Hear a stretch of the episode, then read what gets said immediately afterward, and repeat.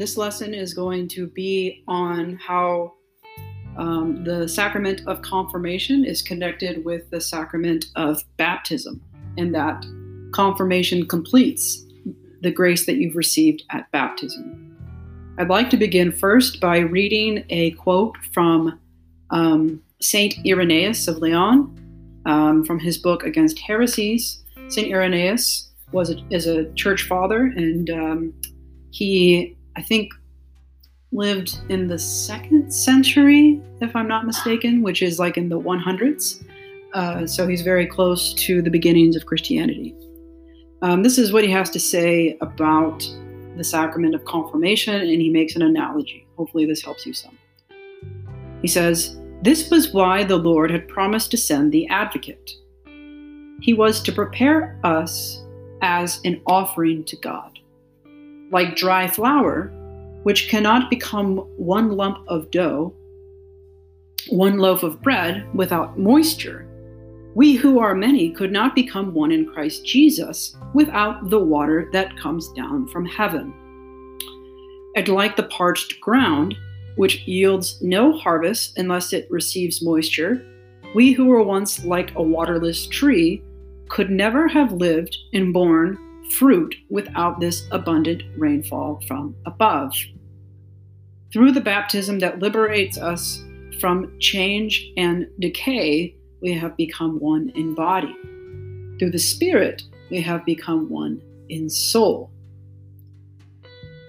okay, so here St. Irenaeus is describing the sacrament of baptism, and he uses two analogies, one of which is how dry flour becomes a lump of dough, and also how a parched ground is able to become a tree um, it's only done through um, water. Okay. And so, in a similar way, we are brought into Christ's body, the church, made one in Christ's body through the waters of baptism. And then we'll see that after that grace of baptism, that there's um, the, he'll continue the analogy, and we'll get there in a second.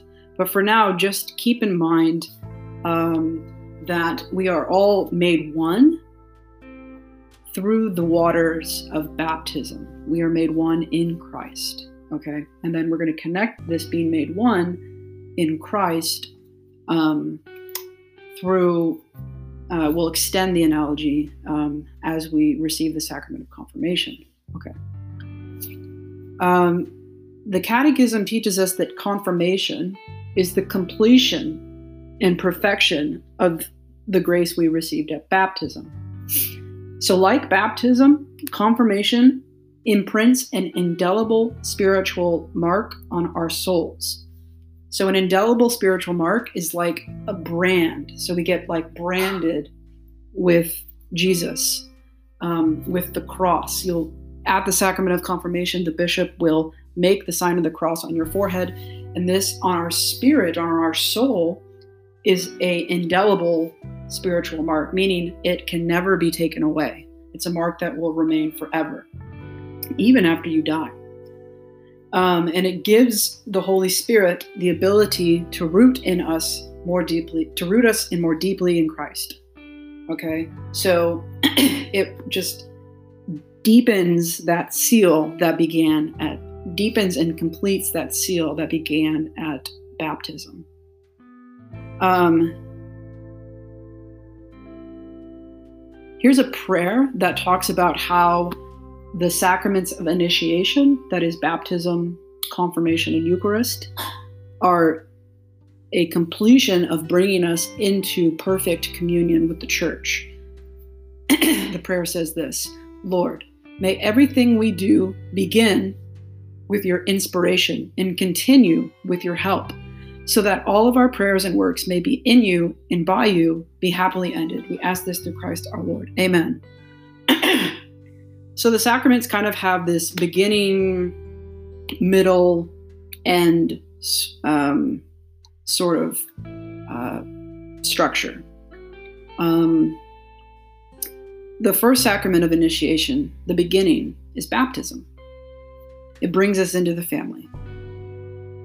And then we have the strength to continue as we grow in our spiritual life through the sacraments of confirmation. And ultimately, they are all ordered to receiving the Eucharist, which is our which will bring us to our ultimate end, which is to be in communion with God, which is to be in heaven. So there's a analogy also between our spiritual life and our physical life. Um, we have organs, but they need to be protected, strengthened, and nourished in order to grow and to develop. Okay. Um, the origin, development, and nourishment of our spiritual lives kind of correspond with with the, the sacraments. So baptism is sort of our our birth or being brought into the family of God. Jesus says that you have to be born again if you want to enter into the kingdom of God or the family of God. And what this means is that you have to be baptized through the waters of baptism. Um, and then your development or your your your confirmation um, in the spiritual life, this completion of baptism, which then leads to this continual nourishment and growth in communion with God through the reception of the sacrament of the Eucharist. And so, in a similar way, in our physical bodies, that we have organs and skeleton, a skeleton, and we need nutrients.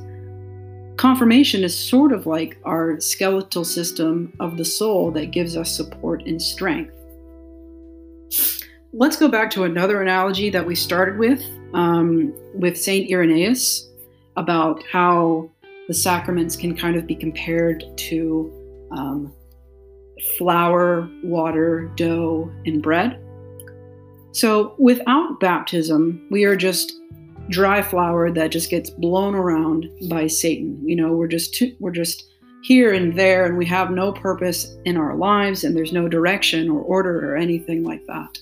But then with baptism, with the baptismal waters, water and flour get mixed together and become dough. They become one thing. And so we start to become one, we are entered and brought into the one body of Christ through baptism. And then without confirmation, we're just dough. We're just sort of this formless dough. Um, remember that confirmation completes baptismal grace, but with the sacrament of confirmation, the fire of the Holy Spirit actually turns the dough into bread, something that you know can nourish. Um, but so then, you know, if we have if we don't have the Eucharist, we are not one and one in body and spirit, and therefore we don't have nourishment. But with the Eucharist, we are one in body and spirit and are nourished, and in Christ we give our life to the world. All right. So we see that there's this sort of order to the sacraments. You know, you start with baptism, and then it, baptism is completed through confirmation, and then confirmation leads us to communion with God and being one together in, in the reception of the Eucharist. The Eucharist is actually the source and summit of the Catholic life, of the spiritual life, right? And so the life of the church is everything is ordered toward receiving the Eucharist.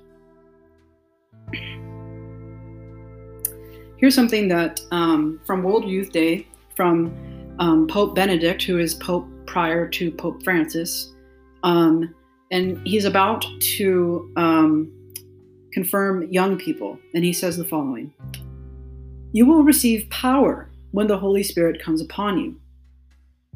These words of the risen Lord have a special meaning for those young people who will be confirmed, sealed with the gift of the Holy Spirit at today's Mass. But they are also addressed to each of us, to all those who have received the Spirit's gift of reconciliation and new life at baptism, who have welcomed Him into their hearts as their helper. That's what advocate means helper, and guide at confirmation, and who daily grow in his gifts of grace through the Holy Eucharist. At each Mass, in fact, the Holy Spirit descends anew, invoked by the solemn prayer of the Church, not only to transform our gifts of bread and wine into the Lord's body and blood, but also to transform our lives to make us, in His power, one body, one spirit, in Christ. Okay, so there's a lot going on here from what Pope Benedict has to say. I'm just going to focus on a few of them. Um, let's see. I think one thing to mention is that um, he's taught, Pope Benedict here is addressing um, young people at a confirmation mass, but he's also addressing those who have received, you know, the adults who had received their confirmation maybe, you know, 15, 20, 30 years. Um, and he says that um,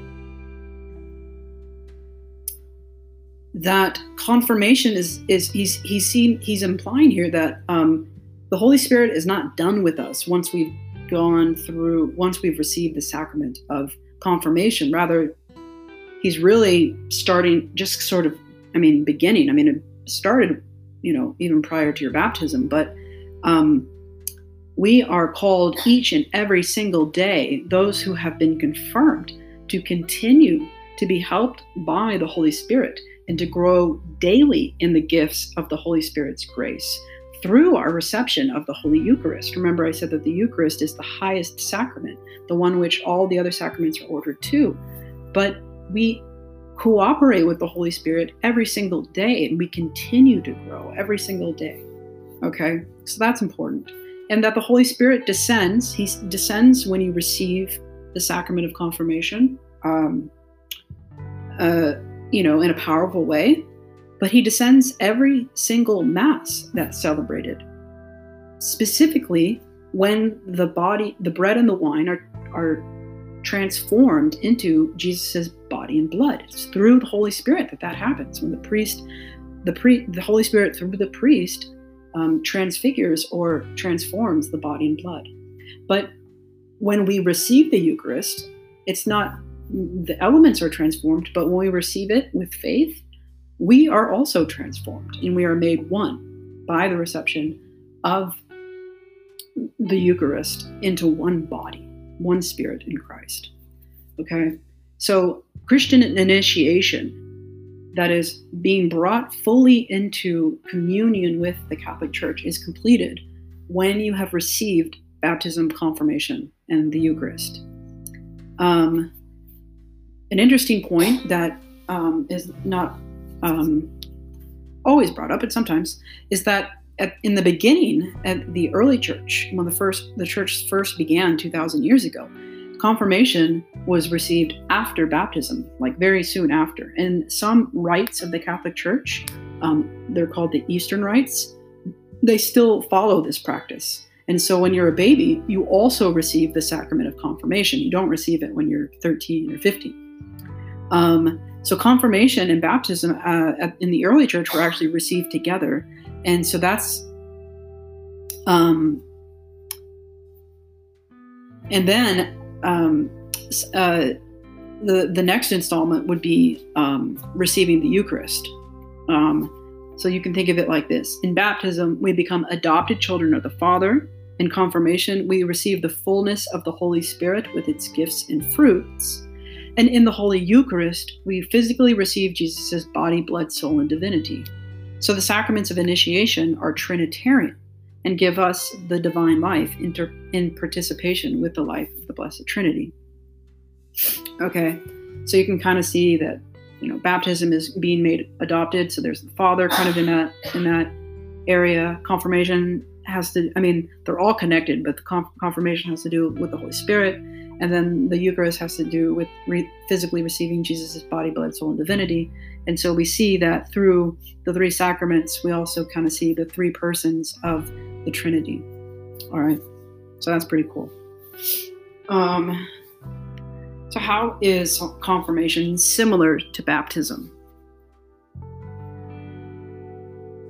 Well, one way that the two are similar is that both in confirmation and in baptism, we get this indelible mark on our soul that is the sort of brand or tattoo, sort of this mark on our soul forever. Um, each sacraments, we have two marks one for baptism and one for um, confirmation. We're sealed by God's grace on his soul. He kind of marks us as his own. Um, and it's an eternal mark. And we can't do anything to get rid of this mark. Um, Here's another quote from Pope Benedict. He says, In a few moments, we will celebrate the sacrament of confirmation. The Holy Spirit will descend upon the confirmands, those receiving the sacrament. They will be sealed with the gift of the Spirit and sent forth to be Christ's witnesses. What does it mean to receive the seal of the Holy Spirit? It means being indelibly marked, inalterably changed, a new creation. For those who have received this gift, nothing can ever be the same. Being baptized in one spirit means being set on fire with the love of God. Being given to drink of the Spirit means being refreshed by the beauty of the Lord's plan for us and for the world, and becoming in turn a source of spiritual refreshment for others. Being sealed with the Spirit means not being afraid to stand up for Christ, letting the truth of the gospel permeate the way we think, see, and act as we work for the triumph of the civilization of love. Okay, so there's a lot here as well. Um, let me just highlight some of the things he says about what it means to receive the seal of the Holy Spirit. It means one, being indelibly marked, two, inalterably changed. That means that there's a change that occurs in us when we receive it, and it's a change that happens forever. We become a new creation. This also happens uh, at our baptism. The completion of us being a new creation happens here. Three, being set on fire with the love of God. So we come to love God even more deeply. We become refreshed. Four, we become refreshed by the beauty of God's plan for our lives. And so we start to understand what He wants us to do uh, in our lives and what he, how He wants us to help other people. Um, five, it helps us to not be afraid to stand up for Christ and letting the truth of the gospel permeate the way we think, see, and act. And so it changes our whole vision of our life, what we think, what we say, what we do. The gospel of Jesus Christ, that is, you know, that He died for our sins and that um, He wants us to be restored into relationship with God through the Holy Spirit um, and that He wants us to bring that love and relationship with God in the Blessed Trinity to everybody. And so that's what we do as we work for the triumph of the civilization of love. Because to be in relationship with God, the Blessed Trinity, or to be friends with God, is to be in love with God. Okay.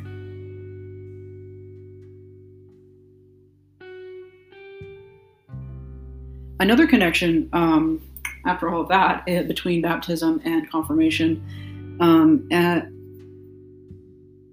has to do with um, on your like baptismal certificate um, that gets written down on your baptismal certificate in the documentation of the church.